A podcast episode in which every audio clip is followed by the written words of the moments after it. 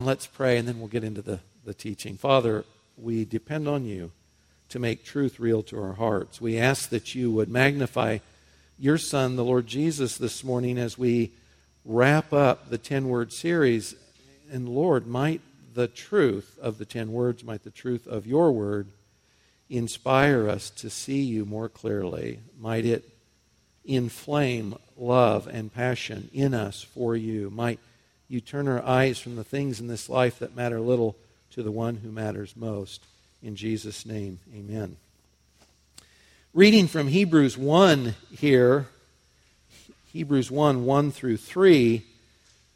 God, after he spoke long ago to the fathers in the prophets, in many portions and in many ways, in these last days has spoken to us in his Son, whom he appointed heir of all things, through whom also he made the world.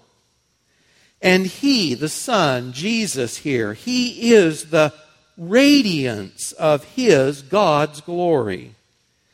He is the exact representation of his, God's nature. He, the Son, upholds all things by the word of his power.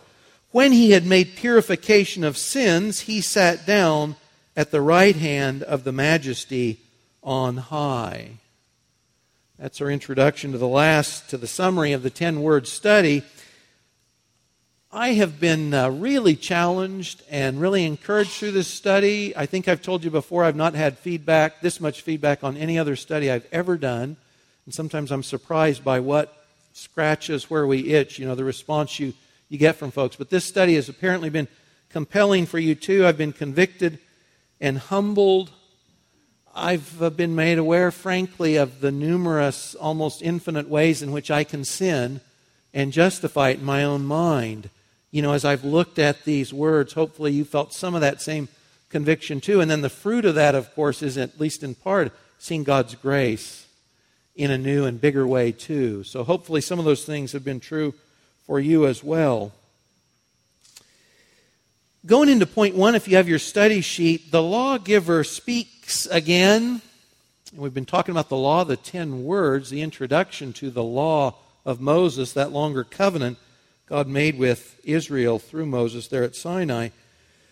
For all the encouragement we get out of those ten words for whatever benefit you've had from this series, we are essentially this morning, in a sense, turning our eyes from shadows to the full light of day as we consider the, the conclusion. What's the bottom line? What's the end result of studying the ten words? We move from shadows to the full light of day. And, and this is a summary not in which we are going back, we're not reviewing what we've already covered on each of the ten words. Rather, we are seeing that in the final analysis, God means to use the ten words, the ten commandments, to compel us to see our need for Christ. If you don't hear anything else this morning, that's the one thing you need to hear. That at the end of the day, the ten words, they're not to be the beginning and the end of anything for us. They are meant at the end of the day to compel us, to drive us to move us to Christ. And so this morning, the summary isn't rehashing what we've already said, it's connecting the 10 words in this study to the person of Jesus himself. That's where they're supposed to take us, I hope you'll see as we go through here this morning.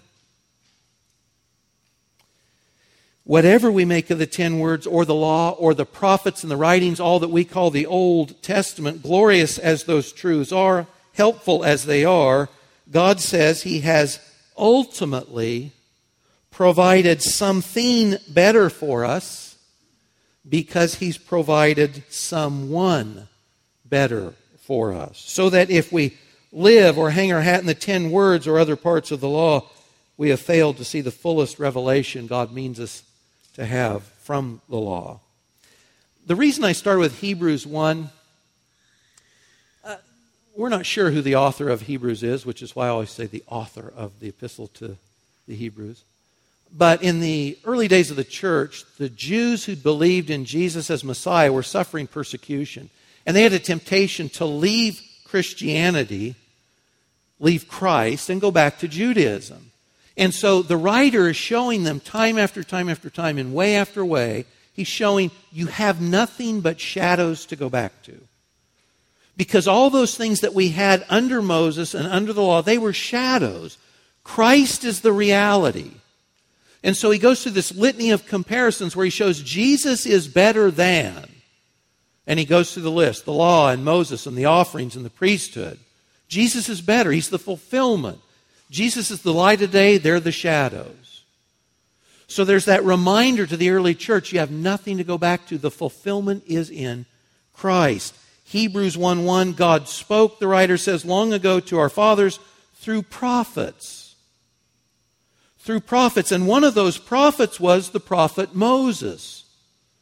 There on Sinai, when he got the ten words. That was one of the ways God had spoken in the past. Now, Hebrews says in these last days, God's spoken again. He spoke through Moses. God's words, absolutely, ten words. God's words.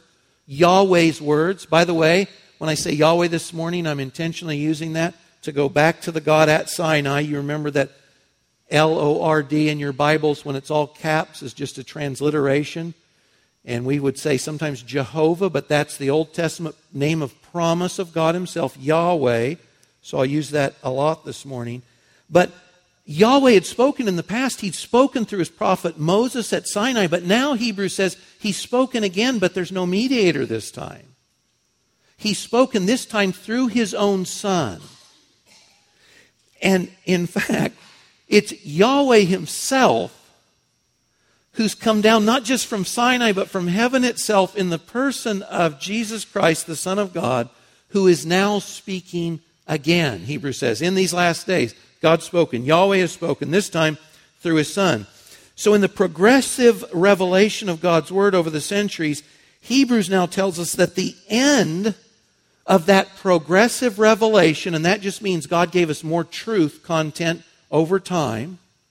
That progressive revelation has climax because God Himself has now shown up in the person of Jesus and has spoken. He's given His final word because Yahweh Himself has come down and spoken to us. No mediator. God Himself has shown up. Look at verse 3 there in Hebrews 1 he says he's the radiance of his glory, the Son. The Son is the exact representation of God or Yahweh's nature. The Son upholds all things by the word of his power. And we need to make sure that we're on the same page, that we're connecting Yahweh that spoke at Sinai is Jesus who spoke, that the writer of Hebrews is referring to. There's no ambiguity for the Jewish audience about this. There's claim after claim after claim. So Yahweh appeared in fire on Sinai, and Jesus is now described as the radiance of Yahweh's glory. So if you look at a flame or if you saw the fire on Sinai, where does the light begin and the flame end?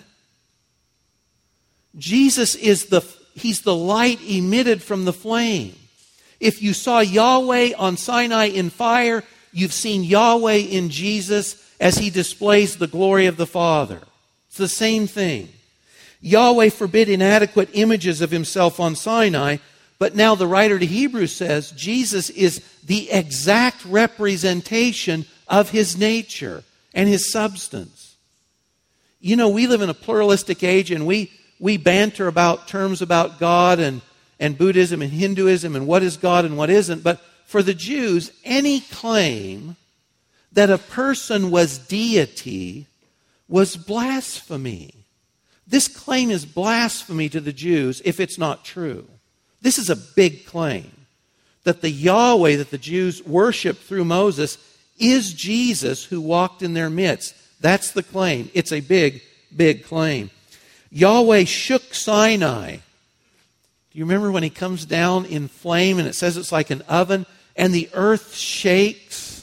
Well, that same Yahweh who shook the earth, the writer of the Hebrews says, this is the same Yahweh present in the Son who's actually holding the earth together.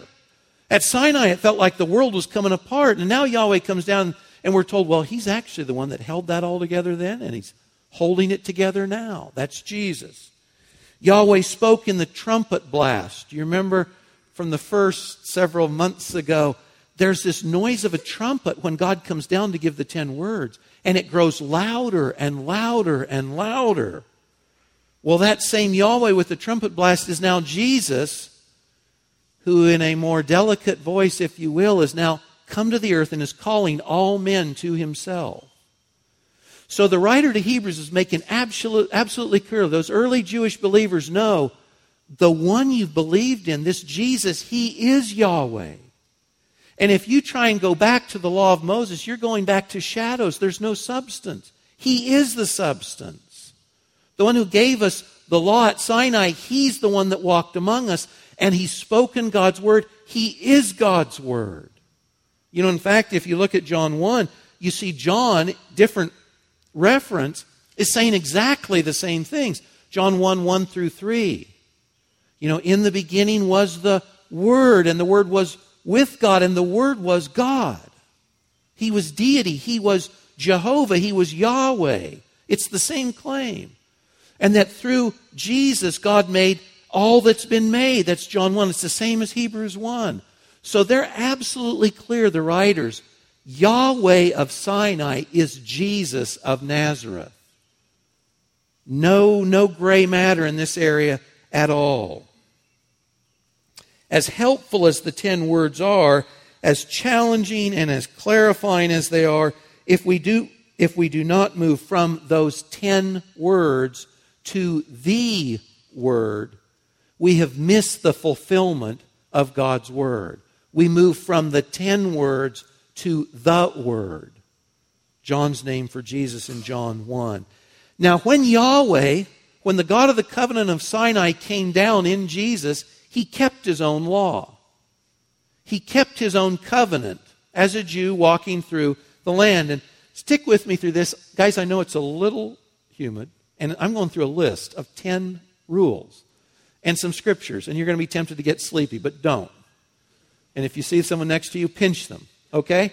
Because the, what we see here is Jesus is modeling both the perfections of Yahweh in himself and he's also demonstrating what the ten words kept looked like. He's doing both. He's keeping the ten words and he's putting the perfections of Yahweh on display. Now, in Matthew 5 17, at the beginning of the Sermon on the Mount, early in Jesus' ministry, there's already some claim that Jesus is trying to get rid of the law and the covenant. And so Jesus says in Matthew 5 17, Don't think that I've come to abolish the law or the prophets. The law includes the ten words.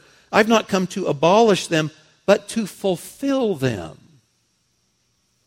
I've come not to put them away, I've come to fill them up. And, and the Greek word here used, uh, not to bring to an end, it means that we filled something up. Jesus says, I'm the fulfillment of the law and the prophets. I'm not denigrating God's word to the Jews in the old period, I'm filling them up.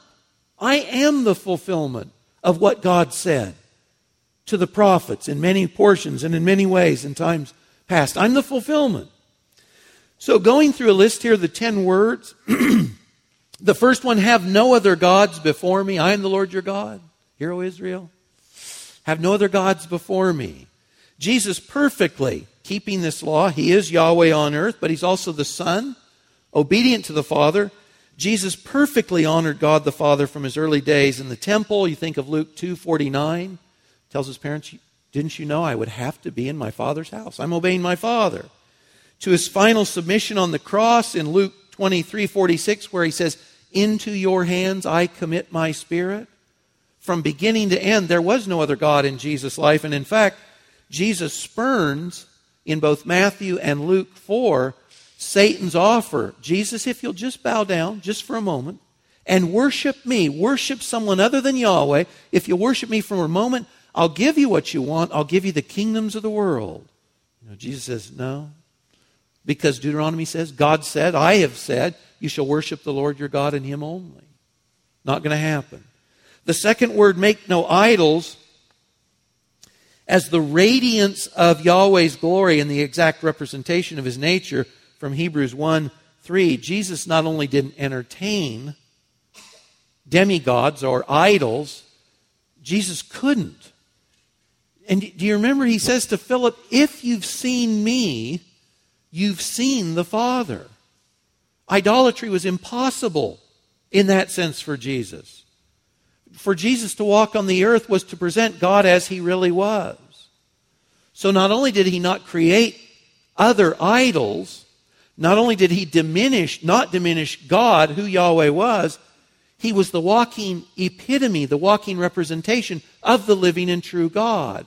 No idolatry. To the third word, don't attach Yahweh's name to vanity. If you remember, we said this isn't usually for the Jews, especially tied to cursing, the way we think of taking God's name in vain today. This, for the Jews, had more to do with saying something was true of Yahweh that wasn't, or attaching Yahweh's name to something that he didn't want to take credit for. That was to diminish God in his name. Jesus always spoke of God the Father only what was true. He never exaggerated what God was doing or what God wasn't doing. He didn't have to defend his Father. He didn't speak words to the wind about God. He spoke the truth. In fact, John 7:18, he said of himself, he was seeking the glory of the one who sent him. He is true. There's no unrighteousness in him. You don't have to worry about I have some ulterior motive. I'm speaking the truth. I'm not attaching my father's name to something he doesn't want credit for. He kept the third word. The fourth word, honor your father and your mother. Uh, Jesus always did the things he says that pleased his father.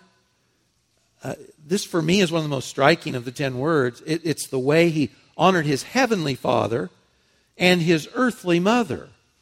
So, you know, I only do those things that please my father on one hand. You know, on the other, as we've talked about before, last hours on earth, and what's he doing? In all the agony on the cross, he's taking care of Mary. You know, John, behold your mother. Woman, behold your son. I mean, he was the epitome of honoring Heavenly Father, earthly mother, in all the ways possible, even to the last hours of his death. In fact, he said, if you remember, when he prays there in the garden, uh, Lord, I'd love it if you'd take this cup away from me. This crucifixion, my suffering, my separation from you, but not my will, not what I want, but what you want instead. He honored his father and his earthly mother. The fifth word about keeping Sabbath, you know, as you read the Gospels, the Sabbath was a big deal for the Jews when Jesus was teaching. And it comes up over and over again in the gospel accounts. Because the Jews were saying, the Jewish leaders were saying, you don't keep Sabbath. And Jesus says, Well, actually, I do. I do keep the Sabbath, and I keep it in the very best ways.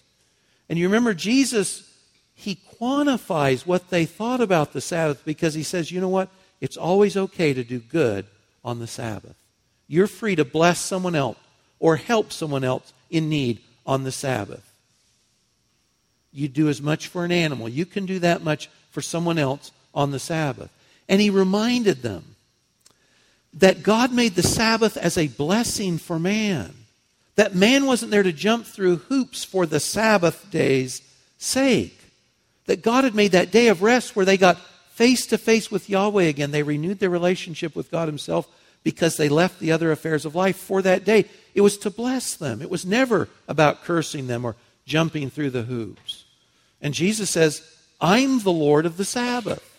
And in that claim, because the Sabbath was Yahweh's Sabbath, he claimed directly there to be Yahweh himself again. And he said, This is what I want from the Sabbath. And that's what he lived out. In the sixth word, don't murder, you know, far from being vindictive or vengeful, much less in word, in thought, or indeed taking away someone else's life. You know, when Jesus is reviled verbally, he doesn't revile back. 1 Peter 2, I think 23. From the cross, Luke 23, 34, he's praying for those who have just crucified him, isn't he? He's not, he doesn't have anger or hatred towards others that would end in murder. He's praying for their forgiveness. And in fact, remember whose place he takes at the crucifixion? Who was going to be crucified instead? Was Barabbas a murderer? Yeah. Jesus never murdered. In fact, those people that you or I might say, I want to rise up and kill that person. No, Jesus is praying that God would forgive them, that they'd find grace and forgiveness. The seventh word, don't commit adultery. And by the way, you just get the sense as you go through the ten words, Jesus was the epitome of God's standard of righteousness. And so you see that over and over, and this is just a little bit of them. Seventh word, don't commit adultery. You guys are probably aware there are wild stories about Jesus and which Mary? Mary Magdalene, and they had a child, and the descendants live in France today, and uh, it's it's uh, wacky, you know. It's it's crazy, crazy. Jesus didn't commit adultery. Jesus was never married. Jesus didn't commit sexual immorality. In fact, what you really see, especially in his relationship with the opposite sex, you see Jesus was the best friend women ever had. You know, people sometimes today talk about Christianity being stifling to women at all. Jesus liberated women, so much so that in the end of Mark and Matthew's gospel, who's following Jesus to help take care of him? It's groups of women. You know, or you think of the Syrophoenician woman. She had a daughter she couldn't help, and she just wants some help, and Jesus is there for her. So Jesus was not just a friend of sinners, Jesus was the best friend women had ever seen. He liberated them. He didn't take advantage of them sexually or any other way. He liberated them. Jesus was the best thing that ever happened to women. The eighth word, don't steal, you remember from John 10 10, Jesus says, I'm not the one that's come to steal anything from you. I'm not the one that's come to take stuff away from you. And what does the creator of the universe need with what you or I have anyway? But Jesus says there is one that steals. You know, the thief comes to kill and rob and destroy. The thief ultimately, there's Satan himself. Jesus says, That's not me. I'm the good shepherd. I've come not to take what you have, I've come to give you something and I'm giving you life, and I'm not giving you a little bit. I'm opening up the faucet, the fire hydrant's opening, and I'm giving you abundance of life. I'm not taking, I'm giving. The ninth word, don't lie or don't slander. I love this one. Uh, Jesus couldn't have lied. Jesus couldn't have wanted to lie. You know, John 14, 6, Jesus says, I'm the way, I'm the truth. I'm truth with a capital T. I'm ultimate reality. Every word out of my mouth is truth. It can never be otherwise. And guys, this is why it's so important for us. If we experience any liberation on this earth as Christians, it's because the Word of God, the truth, is at work in our minds and our hearts. Jesus liberates us because he speaks the truth. And we live in a world and we have hearts that are filled with lies. And so when we give ourselves to the truth, to Jesus' words, we get liberation. Jesus could speak only the truth. That is what he spoke. And his, his words of truth are liberation from us. They remove the veil of the lies in our own hearts and in the world around us. The tenth word, don't covet. When tempted by Satan to covet those things the Father hadn't yet given him back in the temptation accounts in Matthew, Luke 4, chapters 4, uh, Jesus says, I have no desire for what my Father's not providing. The kingdoms of the world, I'm going to get them but it'll be later. I'm not setting my heart, my affections on anything my Father doesn't want for me right now. Later in Hebrews, Hebrews 4:15, the writer tells us Jesus was tempted in every way you and I are, with one difference that he didn't sin. So not only did Jesus perfectly keep the 10 words, but tempted in anything you can imagine, any of the types of temptations we can have today. Jesus faced them all, and he came through every one of those temptations perfectly. Tempted like us, but without sin. He kept the ten words the ways Yahweh meant them to be kept, fully in word and in deed, in inward motivation and outward expression. And when Jesus, when the lawgiver of Sinai came to earth, he displayed the perfections both of the law, because the law is perfect, of the law and his own perfections in his words and his actions. So the law provided a means of looking at Jesus and gaining some sense of what is he really worth? How good is he? Well, he's really good. You know, that standard that we had for ourselves, the 10 words, well, he fulfills them all. He's good. He's really good. He's perfect. The flip side of that, though, is for you and I, we don't keep the law. And we can't keep the law. And it's important for us to realize that though Jesus did both, we do not and we cannot. The knowledge of God's will in the ten words or the rest of the scriptures, they point out all the ways we're not who God meant us to be. They point out our sin. And hopefully, my hope is that as we've gone through this study on the ten words, there's a sense in which it's like a magnifying glass where when I start thinking about what does coveting really look like, and I take that magnifying glass and I put that on my own life, my own actions, my own motives, I see coveting in a whole new way. In fact, guys, I, I just confess as I've gone through this study and as in my own quiet times, I've been more convicted in the last few months, I think perhaps than any other period in my life, of all the deficiencies. My, my motives being judged by God's Word. And of course, that's a good thing. It, it clarifies, it shows me, man, I'm, I'm not where I should be. And God wants to move me on. When we look at the ten words, we see the ways in which we're not what we should be, in which we fail God's standard of righteousness. So when you and I consider the ten words, it should include big time this realization that I'm not what I should be. God's word has shown me all these ways in which I fail God's test. I fail his standard of righteousness. Romans 3:20 the law justifies Paul says no one. You hold the law up there and say I'm going to keep it Paul says no, never happened. Only one person. The law justifies no one. You remember just a week ago about coveting Romans 7 verses 7 and 8, Paul said there, you know, I thought it was pretty good. I thought life was going along swimmingly. I didn't even know I coveted, but then I read God's law and it said don't covet, and suddenly I realized, wow, I covet. And not only does the law, does God's word act as a spotlight to show me, but it actually provokes more sin. Because in my rebellious nature to God, when God says, Mike, don't do something, you know what I want to do? I want to do it all the more.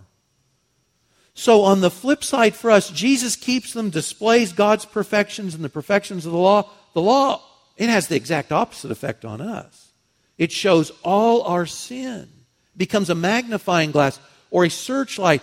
It puts the light on all the ways we're not what we should be.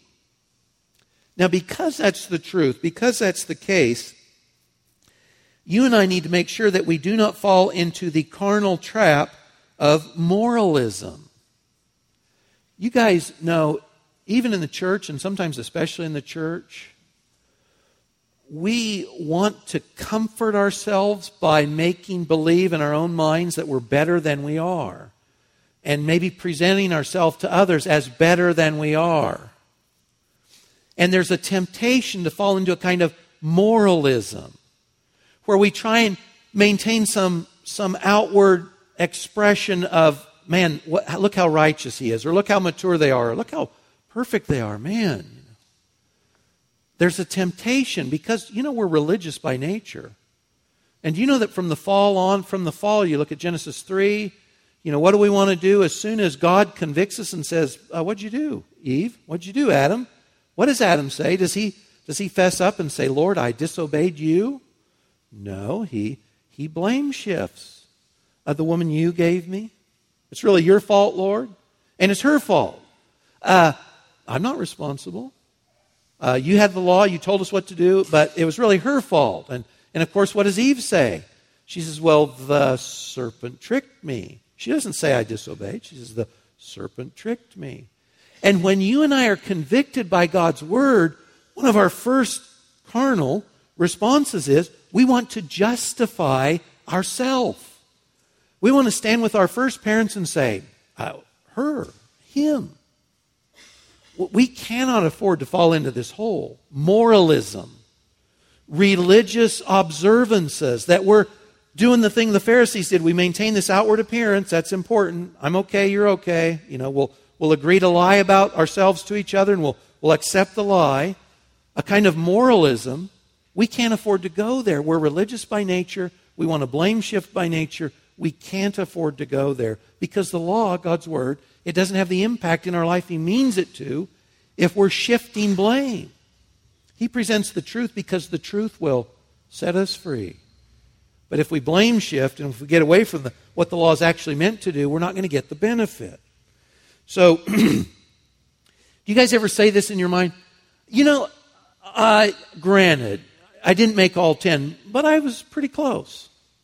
The, this, the ten words, you know, uh, not quite, but, you know, I think I'm pretty close. Or, you know, I might say to myself, uh, no one's perfect, but compared to you, I'm pretty good. You know, or or we collectively, or you know, uh, why can't they? Why can't those people outside our group? Why can't the people at that other church? Or why can't whoever? They, them. You know, they're really bad. You know, we're not that bad. They're really bad. But I'm, I'm close on this thing. You know, I'm, I'm almost there.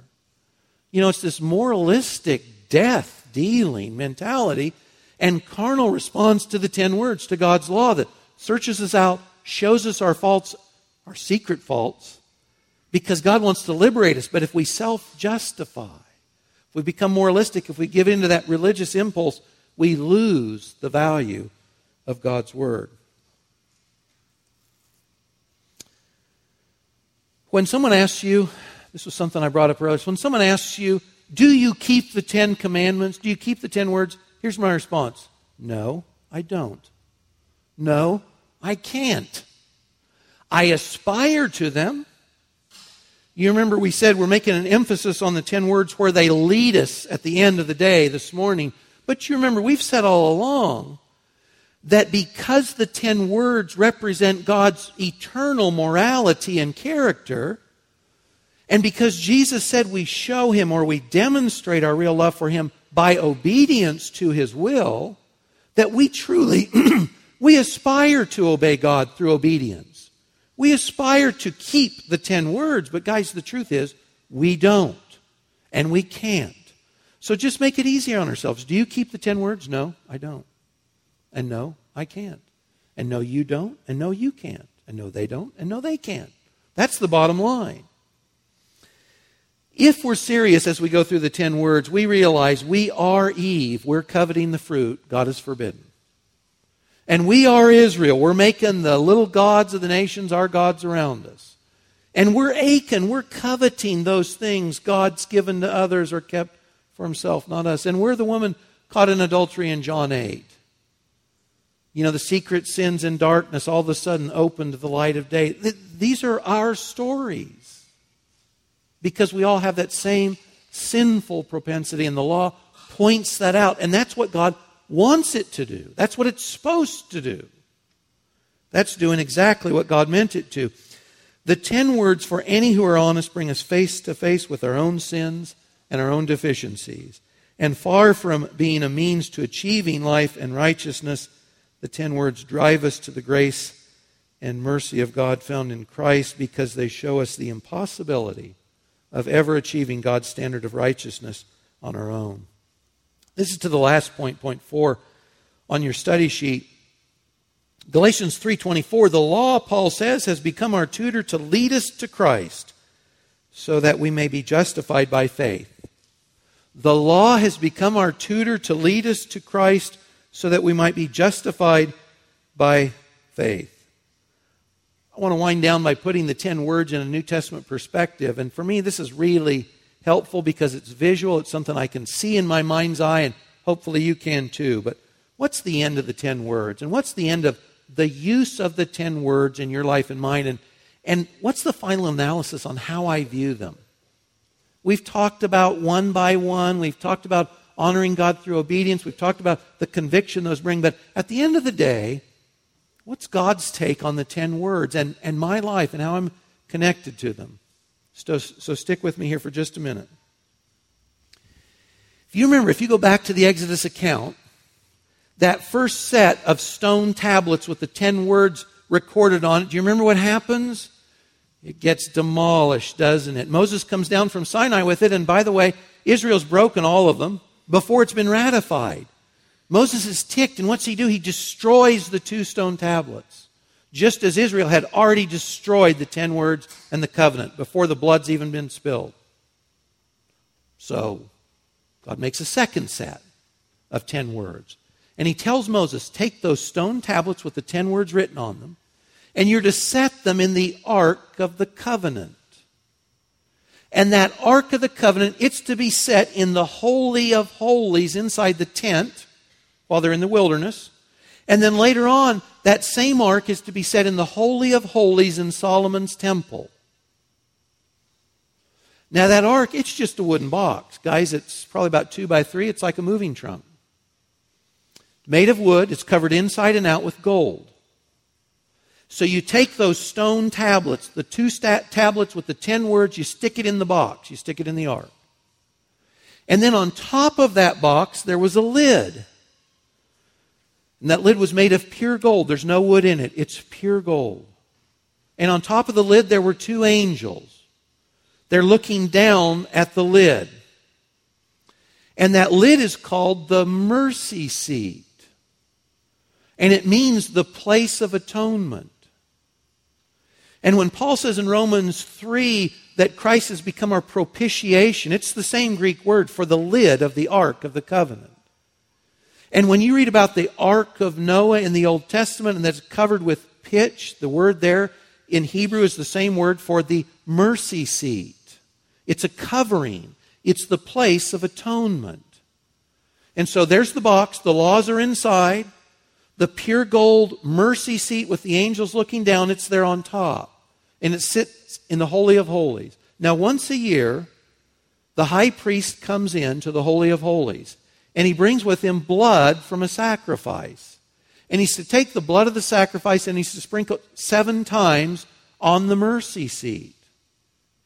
So imagine as the years roll by and you're the high priest and you go in to the Holy of Holies with the blood of the sacrifice and you look down at the mercy seat. What do you think's happened to that over the years? Because every year a priest is coming in. It's only once a year and it's only seven sprinkles. What do you think has happened to that mercy seat over the years? It's covered in blood, isn't it? So, above that mercy seat, in the Holy of Holies, Hebrews says, God Himself dwelled in a cloud of glory. God Himself dwells above the mercy seat in the Holy of Holies in this cloud of glory. And so, as God, in the presence of the cloud, as He looks down on the Ark of the Covenant, what does He see?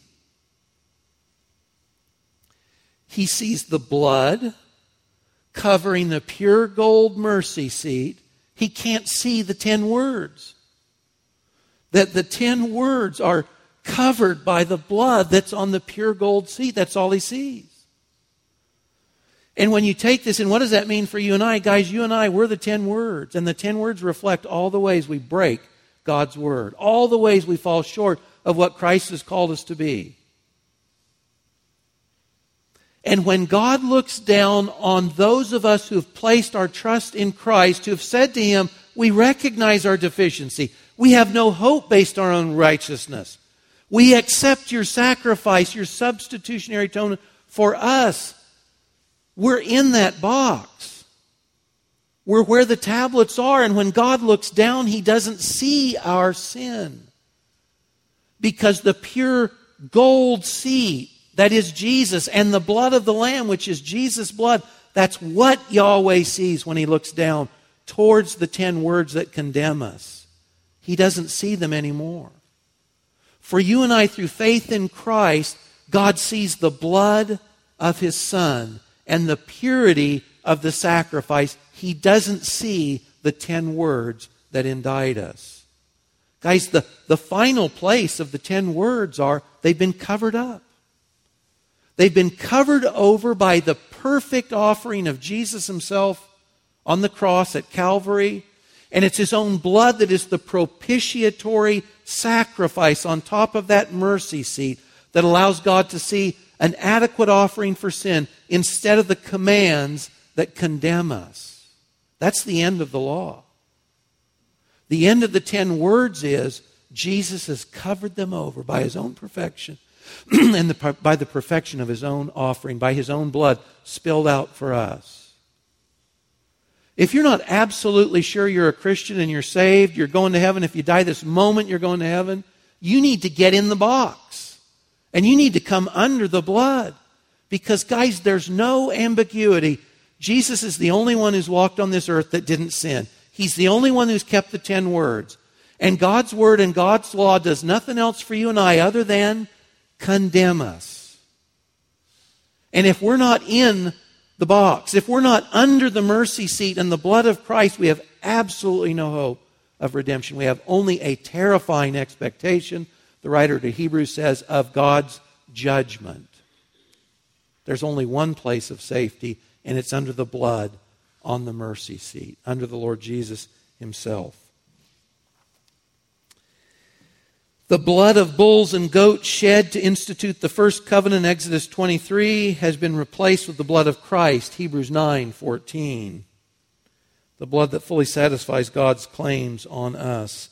The ten words written on stone are now replaced by the word of God written on hearts of flesh by the Spirit of God Himself in 2 Corinthians 3 3. And the fear of God that was the motivating factor of the ten words in Exodus 20 20 is now replaced by love for our Father. Romans 8, where we cry out, Abba, Father, Daddy. Or the love of the bride for the bridegroom. 1 Corinthians 7 35, Paul says he's trying to, to secure undistracted devotion to Christ. You see, it's not the fear, it's not the trembling knees of Sinai anymore. It's love for our Father and it's love for our Savior. Hebrews 1 3 again when the Son had made purification of sins, he sat down at the right hand of the majesty on high. Sins covered, is perfectly atoned for. There's a mercy seat. There's a place to find yourself saved and safe from the condemnation the ten words give us. Sin is atoned for in Christ. The ten words are now covered by the blood and the mercy seat. And that's where you want to be. I'm closing with this. This is uh, words from a song, an old song William R. Newell, as an early Christian, I loved this guy. Didn't know anything about him, but I had his commentaries on Hebrews and Romans. And he was a well known Bible teacher at Moody Bible Institute about a, not quite a hundred years ago, but a long time ago. And I'm not sure that he wrote many songs, but he wrote this one. It's called At Calvary. And listen to the words of the second verse, thinking about the ten words and the impact God means them to have on us. He writes there, By God's word at last my sin I learned. Then I trembled at the law I'd spurned, till my guilty soul, imploring, turned to Calvary, to the mercy seat, to the place Jesus offered himself for us. And his refrain there is, Mercy there, mercy at the mercy seat at Calvary. Mercy there was great, and grace was free. Pardon there was multiplied to me. There my burdened soul found liberty at Calvary. Let me close with the last two verses. He says, Now I've given to Jesus everything.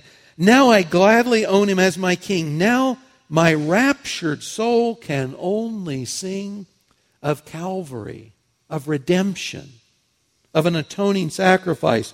Oh, the love that drew salvation's plan. Oh, the grace that brought it down to man. Oh, the mighty gulf that God did span at Calvary. Guys, that's the end of the law. It's in Christ. We can't keep it. He did. There's a mercy seat. It's covered in His blood. You want to be under the mercy seat, under the blood of Christ. Father, would you save for yourself today more souls, more people who don't yet know you? God, would you bring them under the blood?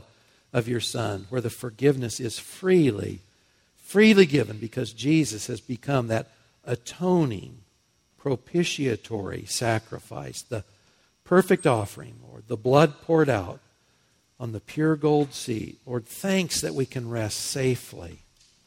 God, thanks for transformation. Lord, we aspire to honor you and to obey you and to show through loving deeds and actions and words that we belong to you and that we love you, but we confess, God, we fall short in every way, every day. And so we thank you again for Jesus and his perfection. We ask you to help us keep our eyes on him. In Jesus' name, amen.